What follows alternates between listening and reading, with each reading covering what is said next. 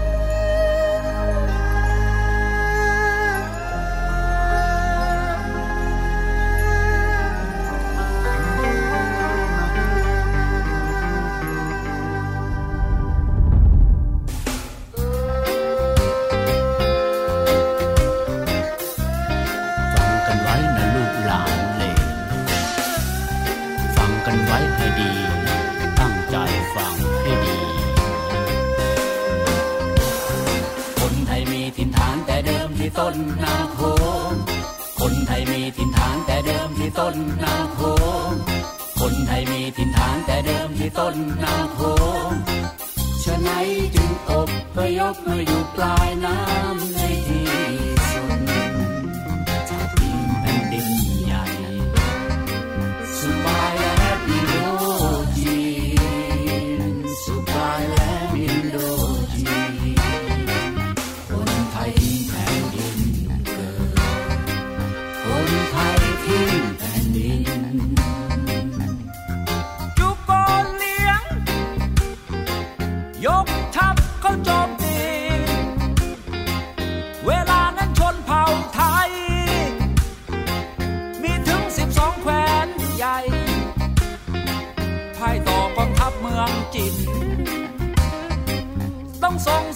ส่งบรรณาการเป็นรายปี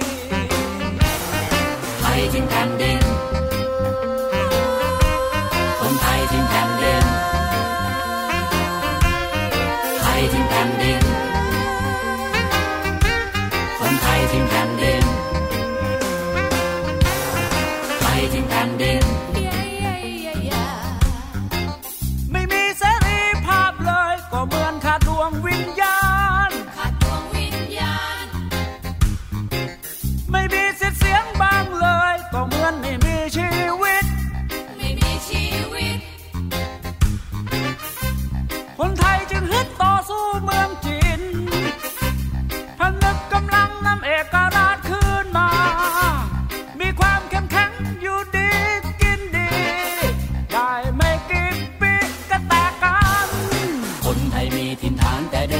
นนาโขคนไทยมีถิ่นฐานแต่เดิมที่ต้นนาโขงคนไทยมีถิ่นฐานแต่เดิมที่ต้นนาโขงฉะไหนจึงอบไปยพมาอยู่ปลายน้ำ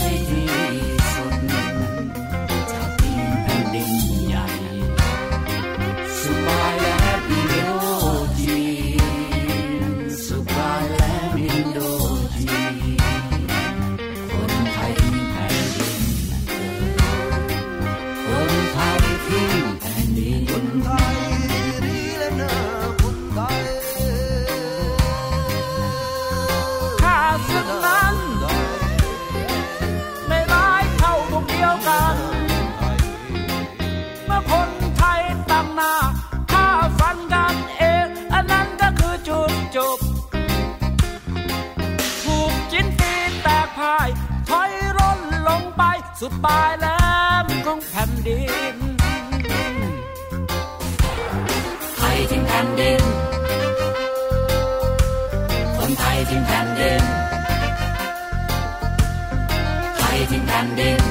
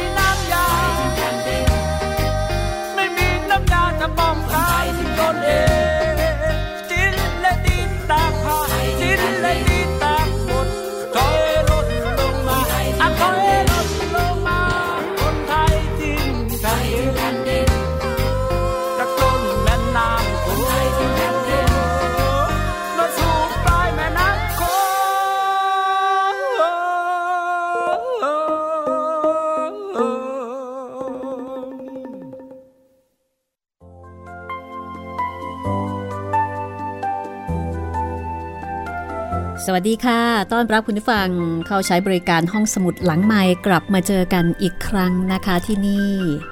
www.thaipbsradio.com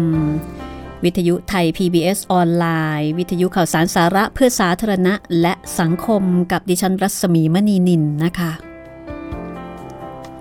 เราจะเจอกันที่นี่ค่ะกับการฟังรายการแล้วก็กับการดาวน์โหลดได้ตลอดเวลาที่คุณต้องการนะคะ เป็นบริการดีๆ ของวิทยุไทย PBS กับเรื่องเล่าจากหนังสือดีๆ แล้วก็เรื่องนี้คนไทยทิ้งแผ่นดิน ผลงานของคุณสัญญาผลประสิทธิ์ค่ะ เป็นเรื่องที่ต้องบอกว่าอ่านให้ฟังมากกว่าเล่า เพราะว่าอยากให้คุณได้ซึมซับกับสำนวนกับอัธรสของการใช้ภาษาโบราณ เป็นนวนิยายอิงประวัติศาสตร์เมื่อครั้งที่แคว้นไทย ยังกระจัดกระจายเป็น 12 แคว้น แล้วก็อยู่ติดกับดินแดนของจีนหรือว่าของจีน ก่อนที่จะมีการทิ้งแผ่นดินแล้วก็อบพยพ คือปัจจุบันนี้ก็ยังมีคนไทยอยู่ที่นั่น และขณะเดียวกันนะคะ คนเผ่าไทยก็มีกระจัดกระจาย ข้อมูลทางประวัติศาสตร์ก็มีหลายทฤษฎีละค่ะ แต่ข้อมูลอย่างหนึ่งที่ไม่สามารถปฏิเสธได้ก็คือ คนไทยมีหลายแคว้น หลายเผ่าพันธุ์ แต่ทั้งหมดทั้งปวง ก็คือคนไทยด้วยกัน แล้วก็ภาษาที่ใช้ในปัจจุบันก็ยังมีบางคำที่ยังคงสื่อสารกันได้ โดยเฉพาะคำไทยง่าย ๆคำไทยโบราณโบราณนะคะ แต่ว่าภาษาไทยในปัจจุบันก็ไปไกลจากเดิมเยอะทีเดียวค่ะ ถ้าจะไปพูดกับคนไทย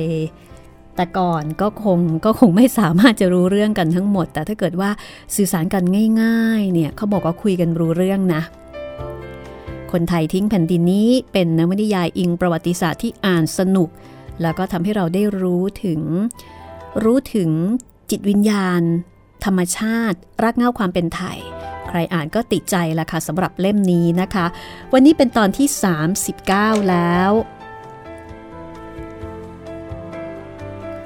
เรามาทวนความเดิมกันเลยนะคะ ความเดิมตอนที่แล้ว สีเผาและคนไทยรู้สึกซาบซึ้งใจในความรักของบัวคำกับเฟเสียน จากนั้นมีการแลกเปลี่ยนกันถึงทัศนะความรักระหว่างคนไทย เฟเสียนบอกว่าเขาจะเดินทางไปถึงปากแม่น้ำโขง แล้วหลังจากนั้นก็จะกลับไปตามหาลิตรงเจียไปแก้แค้น แต่ระหว่างนี้เขาจะร่วมขบวนไปกับคนไทยก่อน ทางด้านแคว้นจิน ลิตงเจียอาสามาปราบปรามแคว้นไทยด้วยความแค้นใจ หลังจากที่รอคอยมานานถึง 13 ปี โดยคัดทหารม้า 6,000 นายค่ะ เพื่อที่จะตามไปบทขยี้ไปทำลายคนไทย ที่ทิ้งแผ่นดิน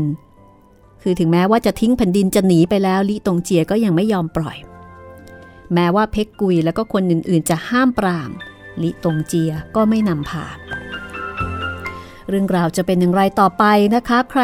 ที่จะสามารถต้านทานลีตงเจียได้ลีตงเจียจะทำสำเร็จหรือไม่ วันนี้คนไทยทิ้งแผ่นดินตอนที่ 39 รอคุณอยู่ค่ะ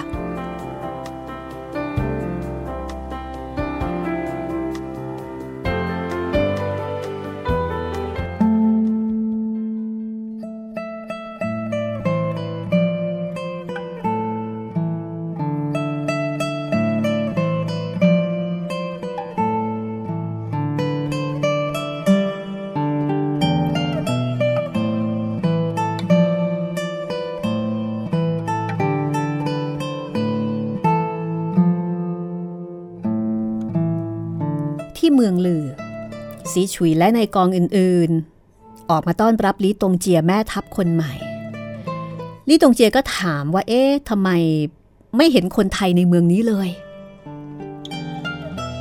สีฉุยก็บอกว่าตอนนี้ คนไทยทั้งหมดได้อพยพไปทางใต้กันหมดแล้วลีตงเจียก็ถามซีฉุยบอกว่า แล้วทำไมถึงไม่ตามไปทำลายล่ะ ในเมื่อพวกนี้พ่ายแพ้ต่อจินอย่างยับเยินแล้ว ซิฉุยก็อ้างถึงคำสั่งของเตียวเหลียงว่า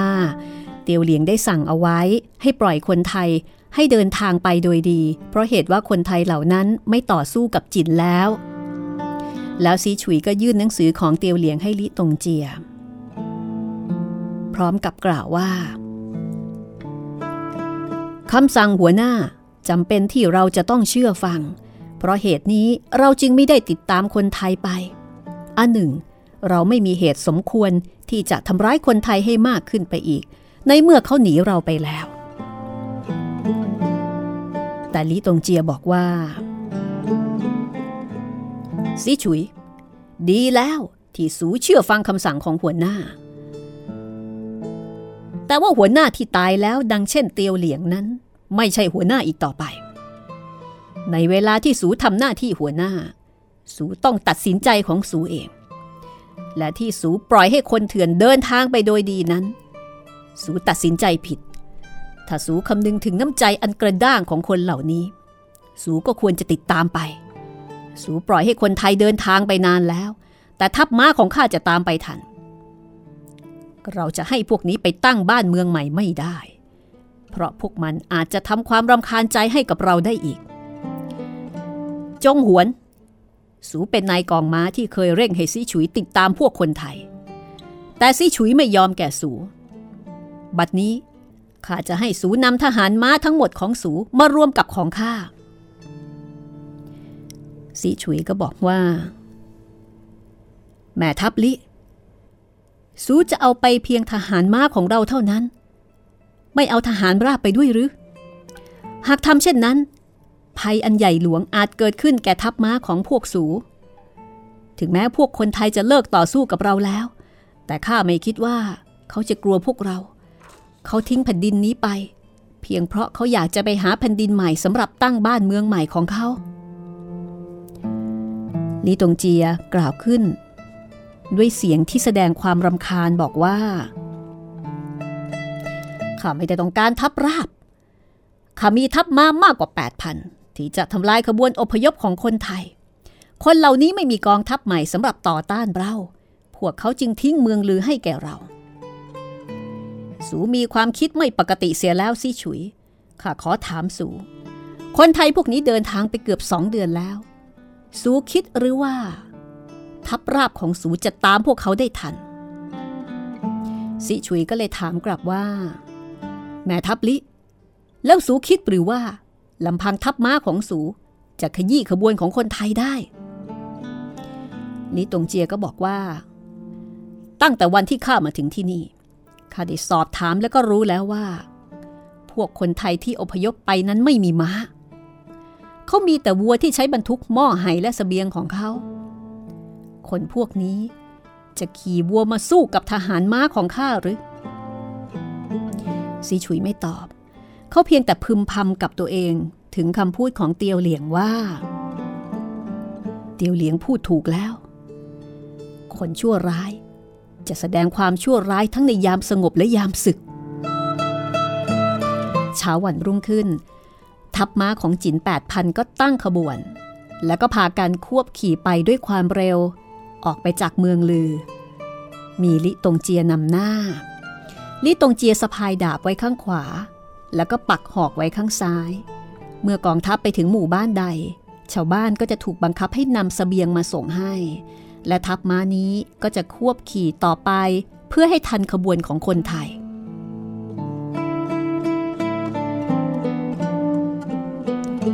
ขบวนของคนไทยเดินทางต่อไป โดยไม่ได้ถูกรบกวนจากเจ้าของถิ่นที่พวกเขาเดินทางผ่าน ก็เรียกว่าการเดินทางเป็นไปโดยราบรื่น จนกระทั่งพวกเขามาถึงปลายสุดของเทือกเขา บรรดาผู้ที่ถูกจับเป็นเฉลย บัดนี้ถูกปล่อยตัว เฟเสียนยังคงเดินทางต่อไปกับคนไทย ขบวนอพยพ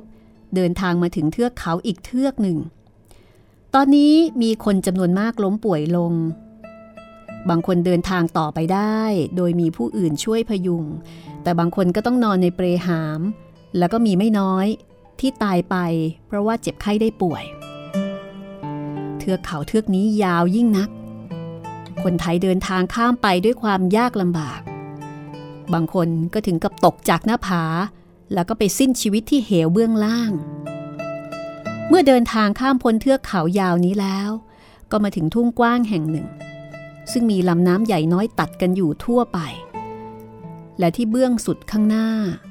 มีป่าทึบทอดยาว สเสบียงของพวกเขาลดน้อยลงจนเกือบจะหมด สีเผาทิ้งสั่งให้หยุดขบวน แล้วก็ให้เตรียมทำการเพาะปลูก เพื่อใช้เป็นสเสบียงสำหรับเดินทางต่อ และเย็นวันหนึ่ง เมื่อบรรดาหญิงชาย หลังจากที่ทำงานหนักในท้องทุ่งมาเต็มวันแล้ว หญิงชายเหล่านี้ได้มาชุมนุมกันเพื่อพักผ่อนและเพื่อการละเล่น ปรากฏว่า ก็มีคนควบม้ามาเพื่อที่จะแจ้งข่าวว่าบัดนี้ ทหารจินกำลังติดตามมาแล้ว เราสองคนเห็นทัพม้าจำนวนมาก มุ่งมายังหุบเขาที่พวกเราเพิ่งจะผ่านพ้นมา อีกสามวันกองทัพม้านี้จะมาทันเราแน่นอน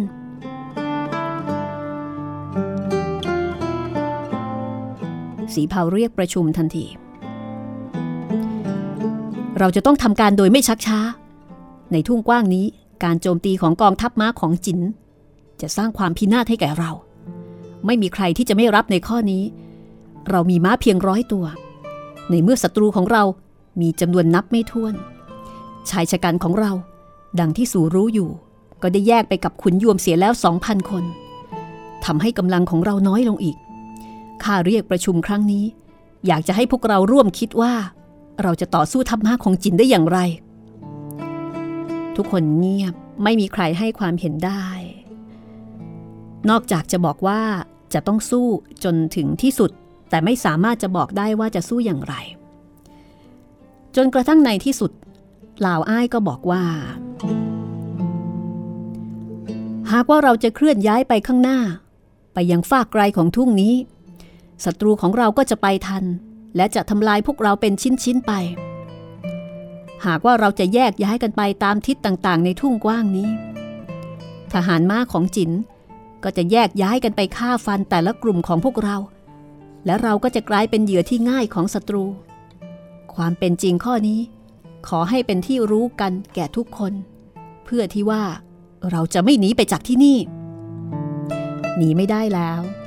ทุกคนก็เงียบต่อไปสีเผาบอกว่า ที่ว่าพวกเราจะไม่หนีนั้นถูกต้องแล้ว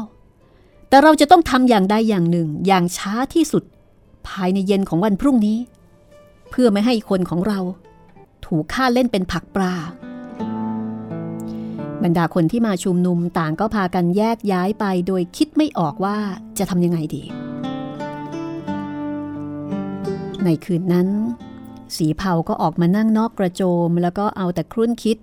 ว่าจะทำอย่างไรจะรับศึกจินอย่างไรดี อุตส่าห์นี้มาถึงขนาดนี้ ก็ยังอุตส่าห์ตามมา เฟสเสียนนายทหารจินซึ่งร่วมขบวนด้วย ก็มาที่สีเผาแล้วก็กล่าวว่า สูต้องการให้ข้าช่วยอย่างไรหรือไม่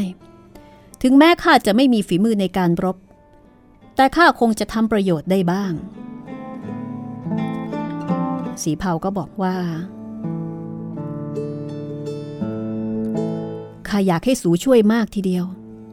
เพราะเวลานี้ข้าไม่รู้ว่าจะสู้กับทัพม้าที่ยกมานั้นได้อย่างไร แต่ข้าทำไม่ได้ที่จะให้สูช่วย สูเป็นคนจิน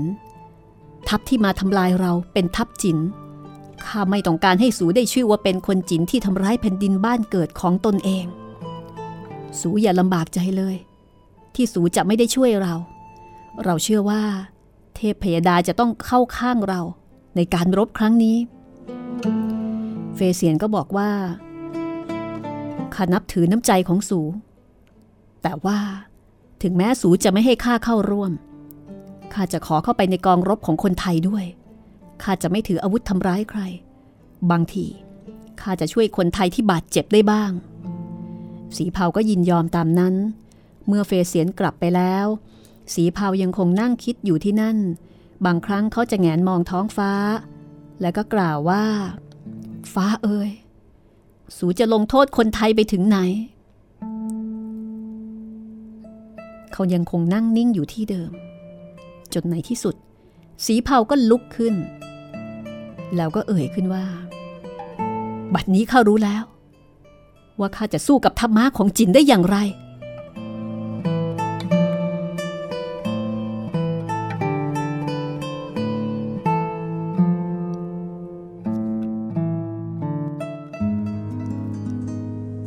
ในวันรุ่งขึ้น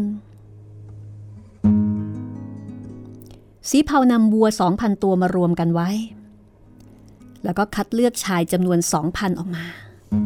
แล้วก็นำทั้งคนและวัวย้อนกลับไปทางช่องเขาลีตงเจียนำทัพม้าของเขาไปยังช่องเขา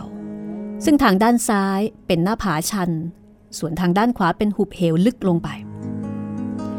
ทัพม้าของจินฝ่ายหนึ่งกับทัพเดินเท้าของไทยและทัพวัวอีกฝ่ายหนึ่ง บัดนี้อยู่ห่างกัน 20 เส้น และทั้งสองฝ่ายหยุดอยู่ สีเผาและดาวอ้าย เดินมือเปล่าไปข้างหน้าลีตงเจียส่งจงหวนขี่ม้าออกไปพบคนไทยทั้งสอง สีเผากล่าวแก่จงหวนว่าข้าคือสีเผา ข้าเป็นหัวหน้าของคนไทยที่กำลังอพยพไปหาดินแดนใหม่ ที่คนไทยจะต่อสู้กับทัพของสูหรือจะไม่สู้ อยู่ในอำนาจของข้าแต่เพียงผู้เดียวข้าต้องการพูดกับผู้ที่เท่าเทียมกับข้าคือแม่ทัพของสูจงหวนก็กลับไปบอกลิตงเจีย แล้วก็บอกว่าคนที่ออกมาพูดเนี่ยคือหัวหน้าของคนไทยที่ชื่อว่าสีเผาแล้วก็บอกว่าสีเผาต้องการที่จะพูดกับลีตงเจีย ลีตงเจก็ขับม้าออกไปกับตงหวน เขานั่งตระงานอยู่บนหลังม้า แล้วก็มองลงไป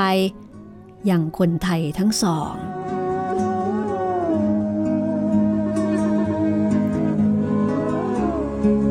เมื่อได้เจอกับลีตงเจีย ทั้งคู่ จะกล่าวต่อกันว่าอย่างไร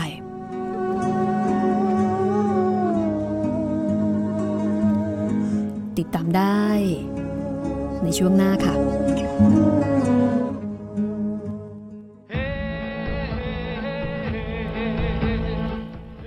นี่จะเป็นการรบครั้งสำคัญอีกครั้งหนึ่ง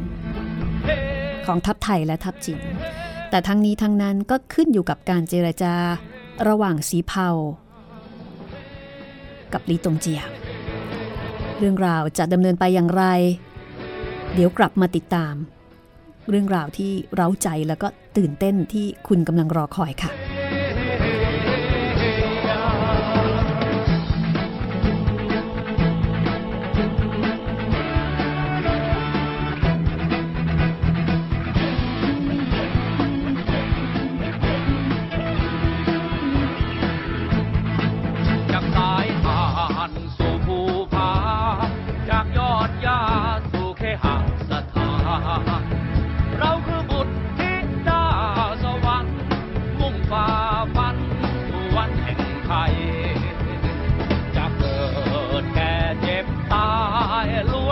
รรมชาติลงทัน เราต่างเดินทางในนิรันดร์สู่คืนวัน แห่งความเป็นไทย สู่แผ่นดิน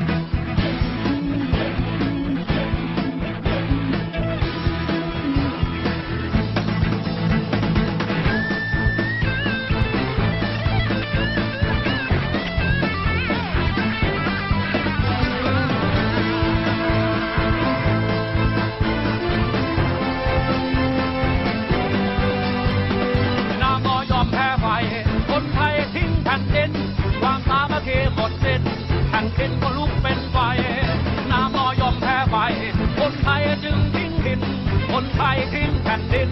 คนไทยทิ้งแผ่นดินนางอยอมแพ้ไป คนไทยทิ้งแผ่นดิน ความสามัคคีหมดสิ้นแผ่นดินทะลุเป็นไฟนางอยอมแพ้ไป คนไทยจึงทิ้งทิ้นคนไทยทิ้งแผ่นดิน คนไทยทิ้ง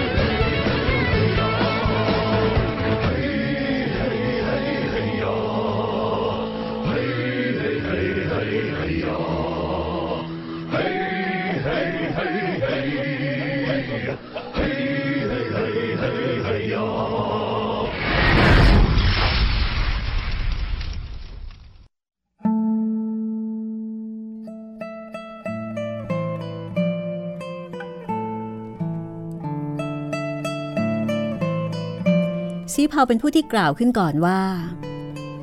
ลิตงเจีย เราปราชัยมาแล้วด้วยกำลังทัพของจิน เรากำลังเดินทางไปหาดินแดนใหม่ เพื่อจะไปอยู่ที่นั่น สูจะให้พวกเราไปโดยดีไม่ได้หรือยังไง สีเผาข้าจำสูได้ดี สูอยู่ในหมู่คนไทย ที่ลวงข้าไปยังเรือนลกสุน และสูอยู่ในพวกคนที่สั่งตัดแขนข้า แล้วส่งข้ากลับโลยาง สูคิดปรึว่าข้าจะปล่อยสูไปโดยที่ข้าไม่ได้ล้างแค้นข้ามาที่นี่ เพื่อไม่ให้พวกสูไปอยู่ในดินแดนใหม่ เพื่อเป็นศัตรูกับจินต่อไปอีก หากสูจะนำคนของสูกลับไปยังแคว้นลือข้าจะยอมให้พวกสูทุกคนได้เดินทางกลับไป สีเผาก็เลยถามว่า แทนที่จะฆ่าเราทั้งหมดที่นี่ สูกลับต้องการจะให้พวกเรา เดินทางกลับไปยังเมืองลือ เพื่อที่สูจะได้กวาดต้อนเปโลยางเช่นนั้นหรือลีตงเจียก็เลยบอกว่าข้าจะให้สูเลือกเอา หากว่าสูประสงค์จะขี่วัวของสูมาสู้กับทหารม้าของข้าสูจะเลือกได้ แต่นับแต่สมัยโบราณมา ไม่เคยมีใครเอาทัพวัวสู้กับทัพมา้าพรุ่งนี้เราจะให้สูรู้ว่าเราเลือกอย่างไร จากนั้นสีเผากับลาวอ้าย ก็กลับไปยังขบวนของคนไทยแล้วก็แจ้งแก่คนไทยถึงข้อเสนอของลีตงเจีย ซึ่งคนไทยทั้งสองพันนั้นก็ร้องเป็นเสียงเดียวกันว่า เขาพอใจที่จะตายด้วยคมหอกคมดาบของข้าศึก ยิ่งกว่าที่จะยอมให้ลีตงเจีย กวาดต้อนลูกเมียของเขาไปขายเป็นทาสในเมืองโลยาง คือตายซะดีกว่าที่จะยอมเป็นทาสแล้วสีเผาก็แจ้งแก่เฟเสียนว่าแม่ทัพของจินที่มาครั้งนี้ ชื่อว่าลีตงเจีย ซึ่งจริง ๆ ทุกคนก็รู้จักกันดีอยู่แล้ว และที่สำคัญก็คือเป็นเป็นศัตรูหมายเลขหนึ่งของเฟเสียนด้วย เฟเสียนถึงกับอุทานขึ้นว่าบางทีเทพพยดาจะกำหนดให้เขาได้พบคนคนนี้นอกแผ่นดินจินโจทย์เยอะสำหรับลิตงเจีย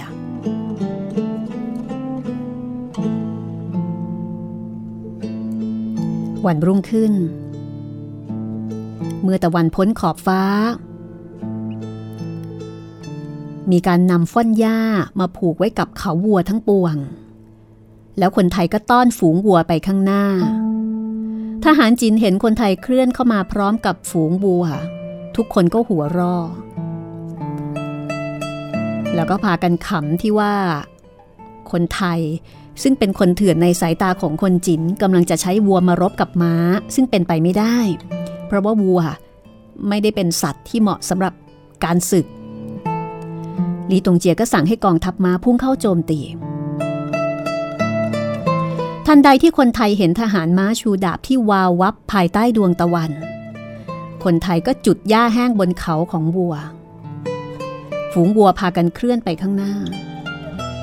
เพราะไม่มีทางที่จะหันหลังกลับไปได้ด้วยว่าวัวที่อยู่ข้างหลังเนี่ยดันอยู่คือดันกันไป ครั้นวัวจะลงไปยังหุบเหวชันนั้น หรือว่าปีนป่ายขึ้นไปบนหน้าผาก็ไม่ได้ เมื่อวัวรู้สึกถึงความร้อนบนเขาของตน มันก็วิ่งควบไปข้างหน้าอย่างทหารจินควัน ความร้อนและไฟทำให้ทหารจินและม้าแตกตื่น คนขี่ไม่อาจจะบังคับได้คคนไทยที่ตามไปกับฝูงวัว ก็ทิ่มแทงหอกไปยังตัวม้าและคนขี่ บังเกิดความชุลมุนวุ่นวาย ในหมู่ทหารม้าของจิน บางคนตกลงไปยังหน้าผา ทหารจินจำนวนมากถูกทิ่มแทงด้วยหอกของคนไทย ม้าอีกจำนวนมากก็ถูกวัวชนล้มกลิ้งไปทั้งม้าทั้งคนลีตงเจียแผดเสียงสนั่น ออกคำสั่งต่อทหารของเขา แต่บัดนี้ไม่มีใครทำตามได้เสียแล้ว เพราะว่าฝูงวัวที่แตกตื่น เนื่องจากว่ามีไฟไหม้อยู่บนเขาของตนเนี่ย แทรกไปในกองทัพม้าทุกหนทุกแห่งทำให้เกิดความโกลาหลทั่วไป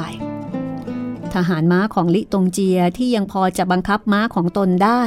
ก็พากันหันม้าของตนกลับแล้วก็ขับม้าหนีวัว โดยมีลิตงเจียรวมอยู่ด้วย นี่เป็นวิธีการชาญฉลาดของสีเผาเพราะว่าโดยพละกำลังนั้นวัวมีกำลังมากกว่า หรือว่าอาจจะพอๆกัน แต่ว่าวัว ไม่ได้สัตว์ที่สามารถจะโจมตีได้ ก็เลยใช้ไฟทำให้บัวนั้นกลายเป็นบัวที่แตกตื่นตะเลิด ปรากฏว่าแผนนี้ได้ผล เมื่อทัพจินถอยกลับ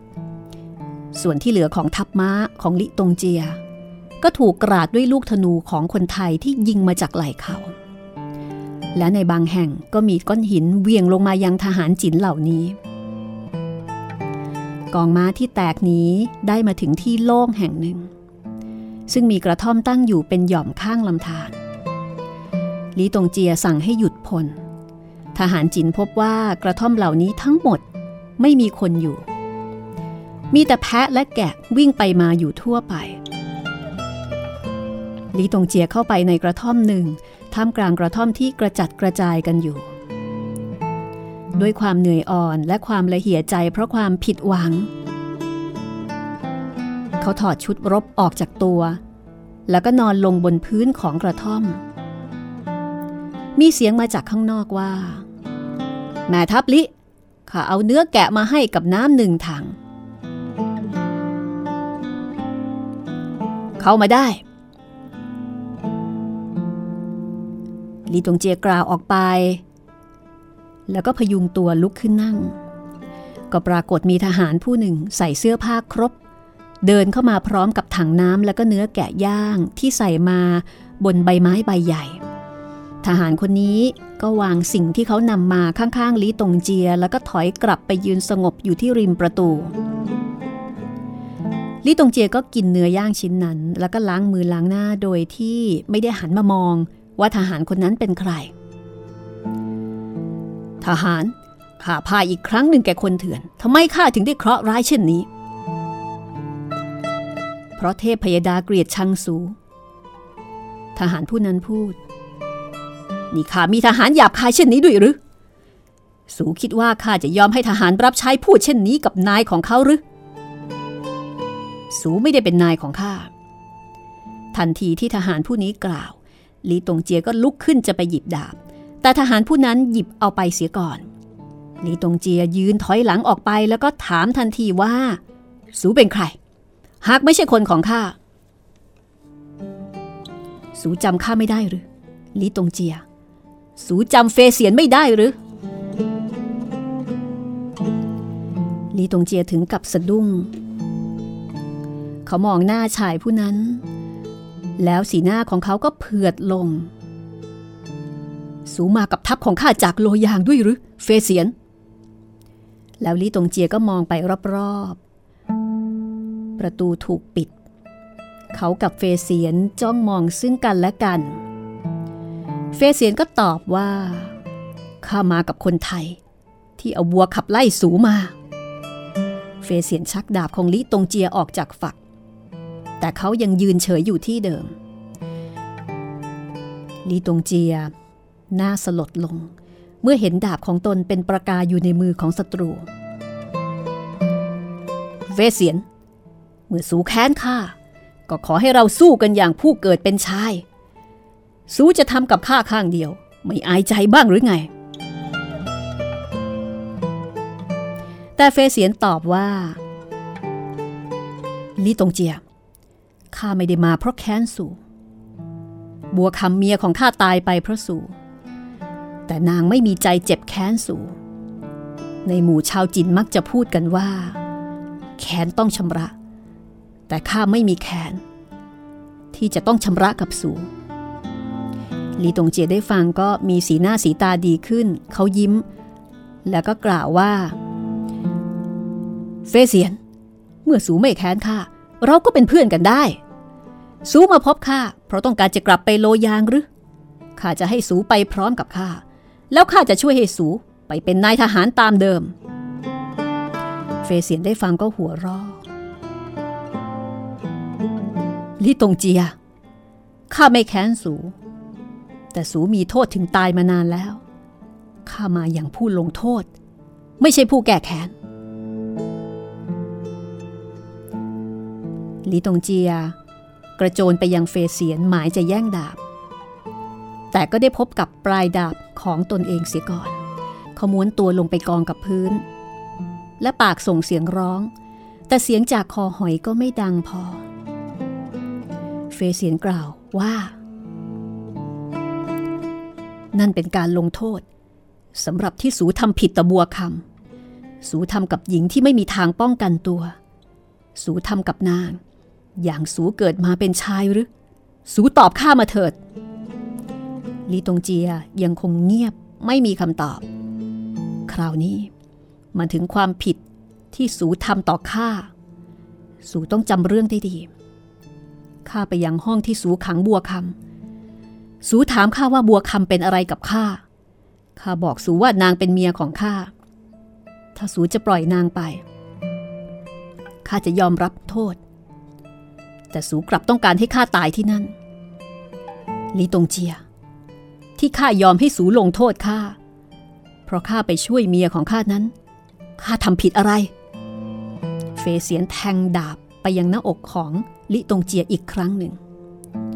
ลิตงเจียปล่อยลมหายใจออกมาโดยแรง แล้วนอนนิ่งอยู่กับพื้น หายใจอย่างลำบาก สายตามองไปยังผู้ที่จะฆ่าเขา เฟเสียนกล่าวต่อไปว่า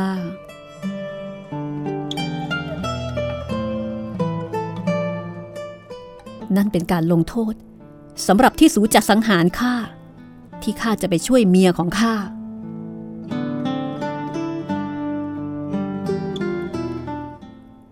สำหรับการลงโทษครั้งที่สามข้าจะทำเพื่อลกซุน ลกซุนมอบชีวิตของเขา เพื่อนำคนไทยมาอยู่ในวงของแผ่นดินจิน เพื่อให้คนไทยได้รับความเจริญจากจิน เพราะพวกเขาด้อยกว่าเราชาวจิน ในการจัดระเบียบของบ้านเมือง แต่เขาไม่ด้อยกว่าเราทางน้ำใจ ลกซุนทำงานของเขาไม่สำเร็จ และชีวิตของเขาต้องสิ้นไป เพราะความโอหังอันไม่รู้สิ้นของสู และพี่ชายของสูลี่ตงเจีย ลกซุนทำผิดหรือที่เขาทำเพื่อประโยชน์แก่ชาวจีนและชาวไทย สูตอบข้าได้หรือไม่ ขอสูไว้ชีวิตข้าเฟเซียน ลีตงเจียพยายามที่จะอ้อนวอนข้าจะไว้ชีวิตสูก็ได้ ถ้าข้าจะตัดแขนอีกข้างหนึ่งของสู แล้วให้สูเจ็บช้ำในใจชั่วชีวิต แต่นั่นจะเป็นการลงโทษด้วยความแค้น ข้าจะไม่ทำเช่นนั้น แล้วเฟเซียนก็พุ่งดาบครั้งที่สามไปยังอกของลีตงเจีย สูจะอยู่ได้อีกครู่หนึ่ง ข้าอยากให้สู ได้บอกคนของสูว่า คนที่มาฆ่าสูนั้น คือเฟเซียนคนจิน คนที่เมียของเขาชื่อบัวคำแล้วเฟเซียนก็เข้าไปยืนค้ำร่างที่ยังหายใจ เอามือเท้าเอว เงยหน้าขึ้นและกล่าวว่า บัวคำเมื่อครั้งโน้น สูบังคับให้ข้าเอาตัวรอดจากดาบของคนคนนี้ แต่แล้วสูต้องตายเพราะคนคนนี้ สูขอไม่ให้ข้าแก้แค้นคนคนนี้ หลังจากข้าเดินทางไปอย่างแหล่งกำเนิดเดิมของคนไทย ที่ต้นแม่น้ำโขงแล้ว ไฟความแค้นของข้าดับลง แต่ข้าได้ลงโทษคนที่ทำผิดต่อสูแล้ว และต่อข้า และก็ต่อลกซุนที่สูนับถือ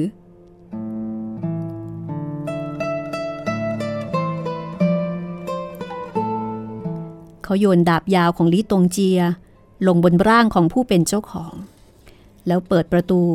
หิ้วถังน้ำเดินไปยังลำธารณที่นั้น ทหารจินกำลังกินอาหารอยู่ มีทหารจินเข้ามาพบร่างของลีตงเจีย จากนั้นก็เกิดความโกลาหลในหมู่ทหาร แต่เฟเซียนก็ขับม้าออกไปเสียแล้ว และเมื่อมาถึงสีเผา เขาก็เล่าเรื่องที่ไปฆ่าลีตงเจียให้สีเผาฟัง สูเข้าไปในหมู่ทหารจินได้อย่างไรเฟเซียน สีเผาถามด้วยความสงสัย เฟเซียนบอกว่า เมื่อข้ารู้ว่า ผู้ที่นำทัพม้ามาคือลิตงเจียข้าก็คิดว่าข้าจะไม่ต้องติดตามคนคนนี้ในแดนจินข้าจะสังหารเขาที่นี่ ถ้าข้าทำไม่ได้ ก็ขอให้เขาสังหารข้าเถิด ข้าไปกับคนไทยที่เข้าโจมตีทหารของจิน ขณะที่ทัพม้าของจินแตกพ่ายไปนั้น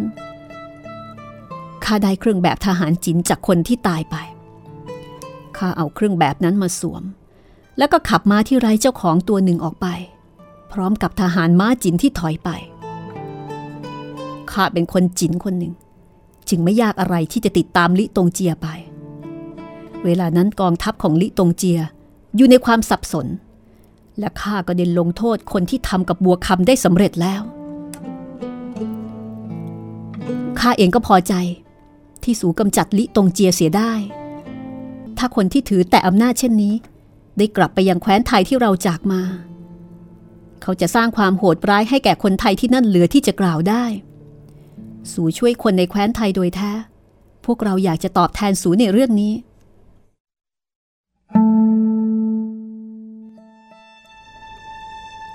แต่เฟเสียนตอบว่า ข้าได้รับการตอบแทนเกินอยู่แล้ว สีเผาตลอดสิบกว่าปีที่ผ่านมา ข้าไม่เคยเป็นสุขเท่าเวลานี้ เพราะบัดนี้ข้าหลงโทษลิตงเจียได้แล้ว และข้าขอบูชาน้ำใจของสู่ ที่ไม่ให้ข้าเข้าไปร่วมในการต่อสู้กับทัพของจิน เพราะเหตุที่ข้าเป็นคนจิน และข้าขอยกย่องความคิดของสู ที่สามารถเอาทัพวัวสู้กับทัพม้าได้ สีเผาก็บอกว่าบางที เทพยดาที่คุ้มครองเผ่าไทย จะให้ความคิดนี้แก่เขา เพราะว่า พวกเขาจะต้องไปหาดินแดนใหม่ให้ได้ แล้วสีเผาก็นำกองทหารที่ได้รับชัยชนะของเขา ไปยังท้องทุ่ง ม้าที่ไร้คนขี่ 600 ตัวของกองทัพจิน ถูกคนไทยต้อนเอาไว้ และบัดนี้ขบวนอบพยพก็ทำการเพาะปลูกต่อไป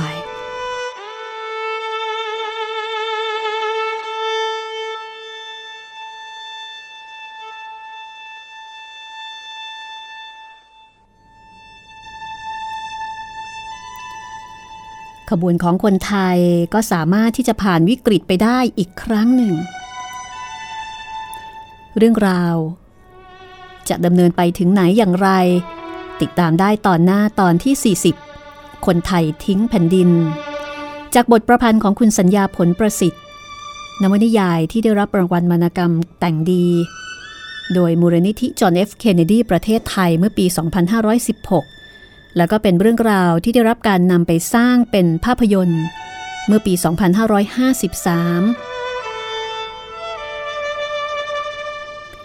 ขอบคุณเพลงประกอบจากเรื่องคนไทยทิ้งแผ่นดินนะคะ และขอบคุณเพลงบรรเลงจากอัลบั้ม Silk and Bamboo ของคุณ Hucky Eichelmann แล้วพบกันใหม่ตอนหน้า คนไทยทิ้งแผ่นดิน กับเรื่องราวที่เข้มข้นขึ้นทุกขณะ สวัสดีค่ะ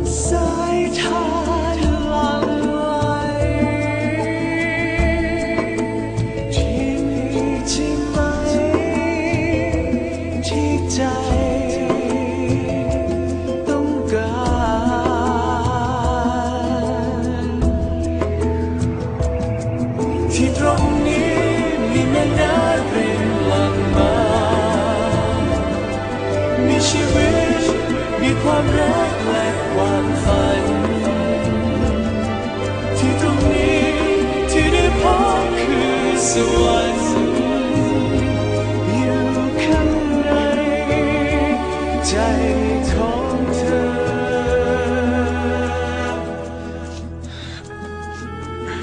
นแดนทางใต้ พวกเจ้าจงลงไปถึงทะเล ยังมีแผ่นดินว่างอยู่ พวกเจ้าจงพาคนไทยที่เหลืออพยพไปที่นั่นถึงแม้มันจะแสนลำบาก ยากเข็นแค่ไหน ที่นั่น พวกสูสามารถกำหนดชะตาของพวก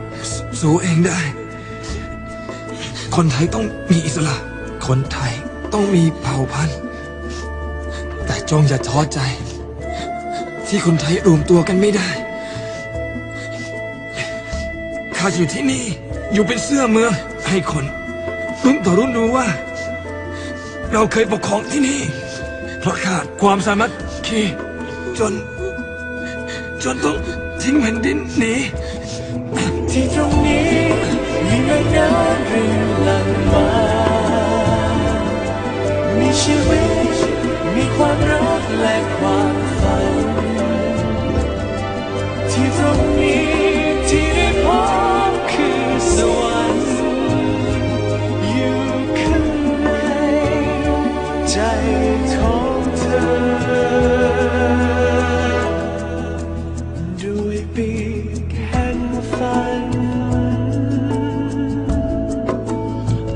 พ